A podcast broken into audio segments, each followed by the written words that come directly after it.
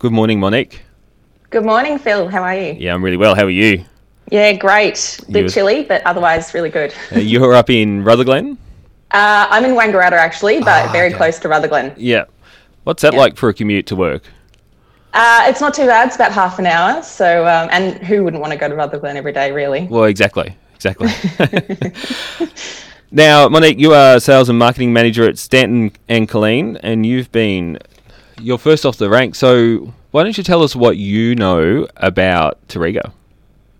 Well, we've been growing Touriga since 1968 um, up at Stanton and Killeen. Really? Um, more so for our yeah, more so for our port amazing. varieties. yeah. Um, I actually didn't know that until I did some research um, in the office yesterday. I thought it was a little bit later than that. So yeah, um, yeah more so for the port varieties. We've uh, been making vintage fortified for a very long time and introduced the Portuguese varieties uh, to mesh well with the uh, more traditional Australian varieties. We uh, do a mix of Durif and Shiraz along with the Portuguese. So um, yeah, is firmly in the vineyard. Uh, we have about an acre or so, and we uh, in 2020 vintage we got about 2.8 uh, tons off the vines, which is a very small dip in the ocean in our um, in our vintage, but still a really great grape. Um, we use it now actually more so in our table wines. So in recent years, we've been uh, making our Portuguese varieties that we would u- commonly use for port into uh, red blends and uh, into rosé as well. So, you guys have a bit of a Iberian bent. I was looking, I was doing a bit of research on the the vineyard Yeah. on, on the website, I should say, and you've got Tinta Roriz, which we call Tempranillo. You've got Arinto, Alvarinho, uh, Tinta Cão, Tinta Barocca, which are all, I mean, you know, quite well known if you know Portuguese wines. But how? When did this start? I mean, you say back in '68. Were all of these varieties planted back then? No, uh, Touriga was a, a fairly early comer there, but more so in the uh, mid 90s. Chris Killeen, uh, who is really well known for making his vintage fortifieds, planted more of the Tinta Cão, Tinta Barocca, and Sousão uh, in about 94, where he started to um, blend those into his vintage fortifieds in the late 90s. So uh, it wasn't until he passed away in 19, uh, sorry 2007 where his uh, children decided to make those into a blend as a bit of an ode to him. Yeah. So it's actually called the Prince Yeah. uh, after being the Prince of Port. And I mean, I don't know how involved you are in the winemaking. Do you ever go down and sort of taste individual components? Uh, yeah, we do. We're a very small team, so um, get our, all our hands dirty, even us in the office. Uh, so with the Touriga, um, this year we we tasted the very small batch that we got in, um, and it's very they're very small berries, um, but very intense fruit flavors. So. Uh, we get really nice uh, fine tannins from uh, the grapes, and it's just a really amazing blending wine. It just does really well to uh, complement a lot of other flavors, but also quite assertive at the same time. Yeah, because I was wondering in Portugal in port, often the most expensive of the ports are 100% Touriga Nacional, but it's such a pain to grow. I just sort of wondered, you know, have, have you guys ever looked at doing a single variety Touriga port, or you know, is it do you not get enough of it? Uh, we probably wouldn't get enough of it. Um, and we actually did make a Touriga table wine in 2012. Yeah. Um, it was a bit of an experiment at the time. Just uh, we did the Touriga and also uh, we did Sousão as well, which um, didn't go as well. Yeah. But the, the Touriga stood up really well. We actually did a tasting of that the other day just to revisit. Um, and the tannins have actually softened a little bit, which is quite good. And it's still got really nice fruit flavour. So I'm not sure whether we would revisit in the future doing another Touriga on its own, but certainly more blending in the future with other Portuguese varieties. Where's where's your main market? Like, do you sell through cellar door mainly, or are you sort of distributing across Australia? Um, mainly in cellar door, um, Yeah. which was a little bit of a hit of recent uh, months, Yeah, but bet, yeah. a little bit of distribution around Australia, and then we also sell a little bit overseas as well. So we're a little, we're everywhere. So, do you get much feedback about these varieties? Like, if you release, you know, which are, you know, I mean, people who love Portuguese wines would know these varieties, but not many people would know Touriga Nacional at all. no, Do not you- at all. So, do you get much feedback from the consumers through the cellar door? Uh, yeah, and um, I've been working in cellar door over the last few weeks after we've re- reopened, and some of the comments from people that have never um, tasted Portuguese wines or have no idea how to say them, let alone uh, what they are, um, is that they're they're really quite interesting. And uh, from a marketing perspective, which is where I kind of sit in the company, um, we're finding that uh, people are really interested in trying something new, um, looking at alternate varieties, something a little bit different rather than just your traditional Shiraz and Cabernets. Um, but also, they sit really well for a medium bodied wine. Mm. Really approachable, really drinkable, um, and got really great fruit flavour. And so I did note that you've used a lot of the Portuguese terms rather than the Spanish say. Is that just to keep on theme? You had the Touriga in the ground for a long time. You just sort of keep the Portuguese names running? Yeah, we uh, we feel that we should um, I suppose, give credit where credit's due and, and maintain the Portuguese names as much as possible. Um, and we, because we've been making port for a very long time, we feel a really strong association with Portugal. And um, some of the owners have been over Portugal a few times to make sure that we're keeping true to the style, but also kind of putting our own spin on it as well. So uh, I'm not going to be pedantic, but you keep saying port. Are you actually allowed to say no. port still? no, we're not. uh, vintage fortified uh, is what we call the vintage ports now, um, and then tawny and ruby for the uh, the barrel aged versions. But uh, no, it's a bit of a it's a hard um, habit to crack. Not saying port. and how does that play in the the cellar door? I mean, people must still call it port all the time. Yeah, it definitely. It's like people um, coming up and asking for a glass of champagne in Australia. You just, it's a really hard thing to crack. Um, same with Tokay. We um, are no longer able to use that as well. So we've changed over to Topaque. But um, of course, people still come into Cellar Door asking for Tokay. I have to say, Topaque is a horrible name. I can't. I can't accept it. It's not my name. no, it's it's not pleasant, and uh, there's been many discussions around the office around how we could potentially change it to be uh, Muscatel, which is the grape variety, uh, yeah. which sounds a lot more pleasant, but um, conflicts a little bit with Muscat, which make we make quite a lot of as well. Yeah, it, and it is hard when you've got to rename something that people mm. have called it forever, you know, and it's probably going to be a generation before it changes.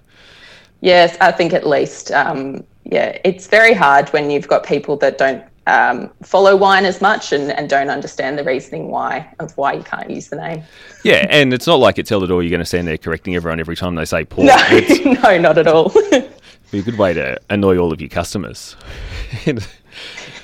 yeah, for sure, definitely.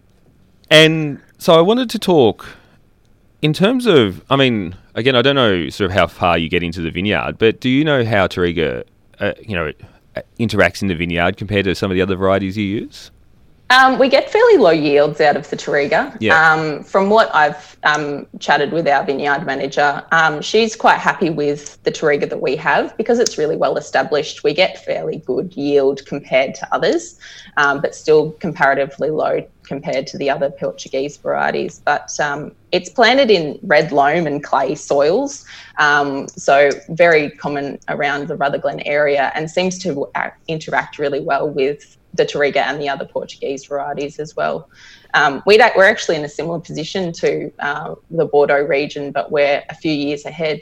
Uh, we had originally at the vineyard Merlot and Cabernet, and then uh, decided that they weren't perform- performing as well and, and looking at the changing climate. So we grafted particularly the Tinto Riz, but the other Portuguese varieties as well.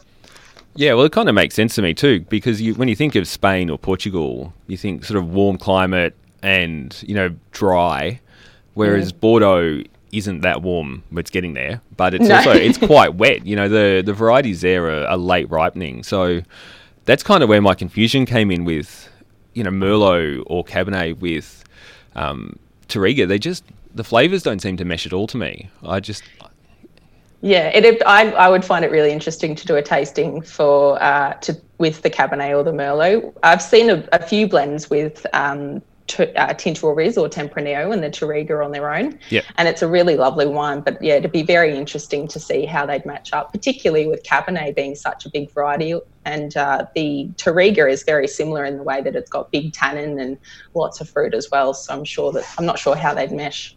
Well, we're going to find out because our last guest today, John from First Drop, actually has a blend of Cabernet and Touriga. It's only ah, five percent cool. But that about represents the the quantity of Touriga that's allowed in the vineyards in Bordeaux. Yep. So yeah, I'm pretty pretty excited to hear more about that. And there was a place over in WA, Las or LAS Vino, which had blended Cabernet into their Touriga, but they're not anymore. So I wonder if that's a indication.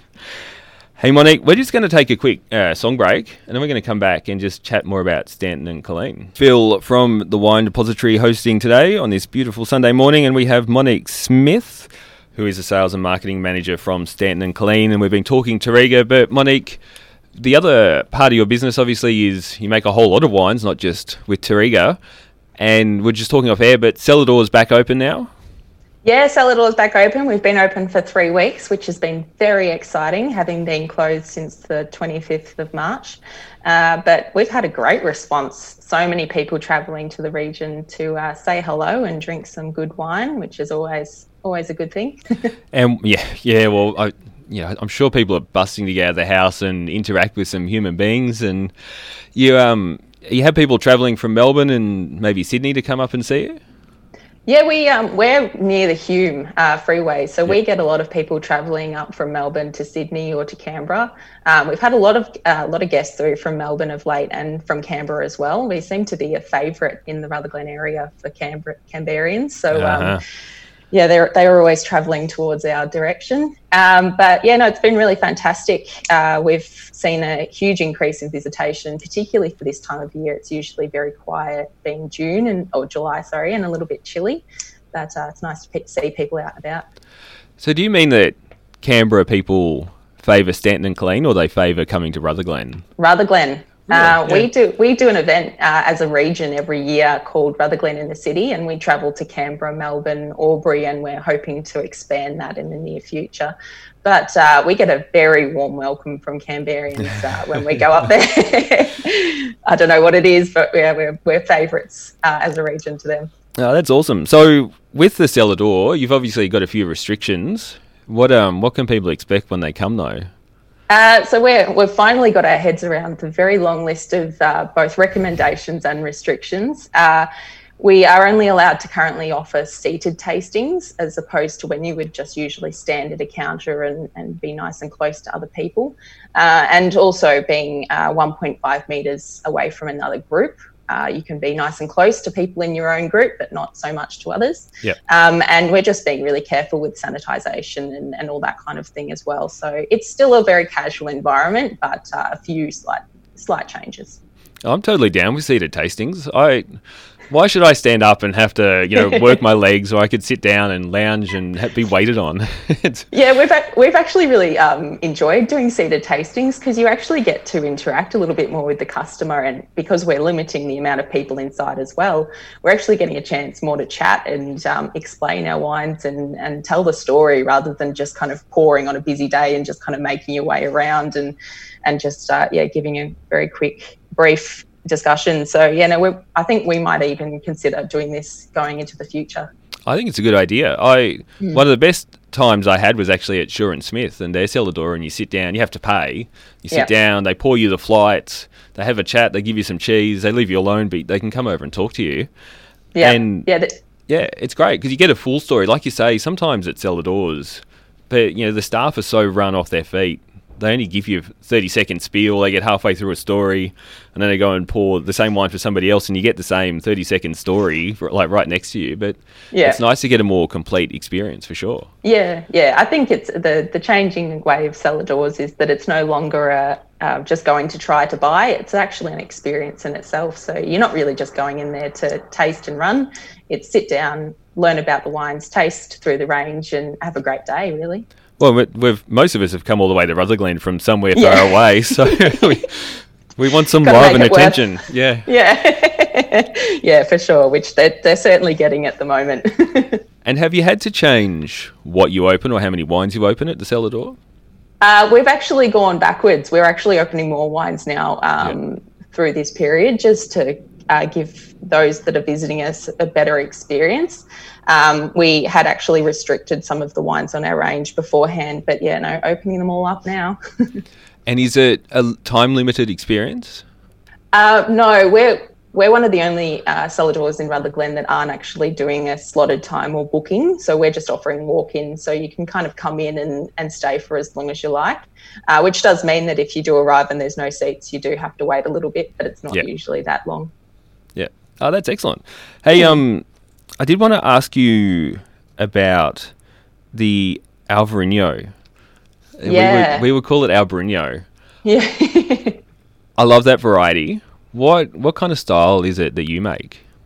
Uh, so we make uh, the Alvarinho and Arinto. They're our two Portuguese white varieties. Yep. The Alvarinho is a little bit more full-bodied and it has a little bit more fruit sweetness at the end.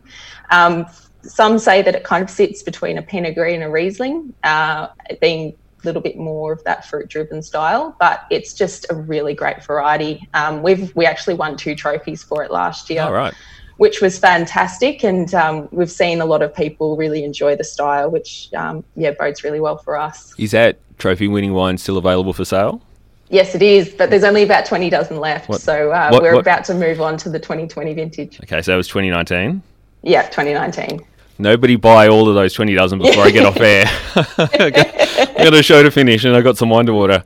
Um, because it's a it's a lovely variety. It's a variety I wish we saw more of in Australia. I really feel like that sort of textural weight works well with people who maybe like Chardonnay but don't want to drink Chardonnay at the moment. Yeah, yeah, yeah, for sure. And um, and being a little bit fuller bodied, it's um, it's not as light as say a, a Pinot Grigio or a Pinot Gris, but um, it yeah certainly gets up there uh, towards the Chardonnay style. So yeah, no, it people really seem to enjoy it and trying something a little bit different as well, which is nice.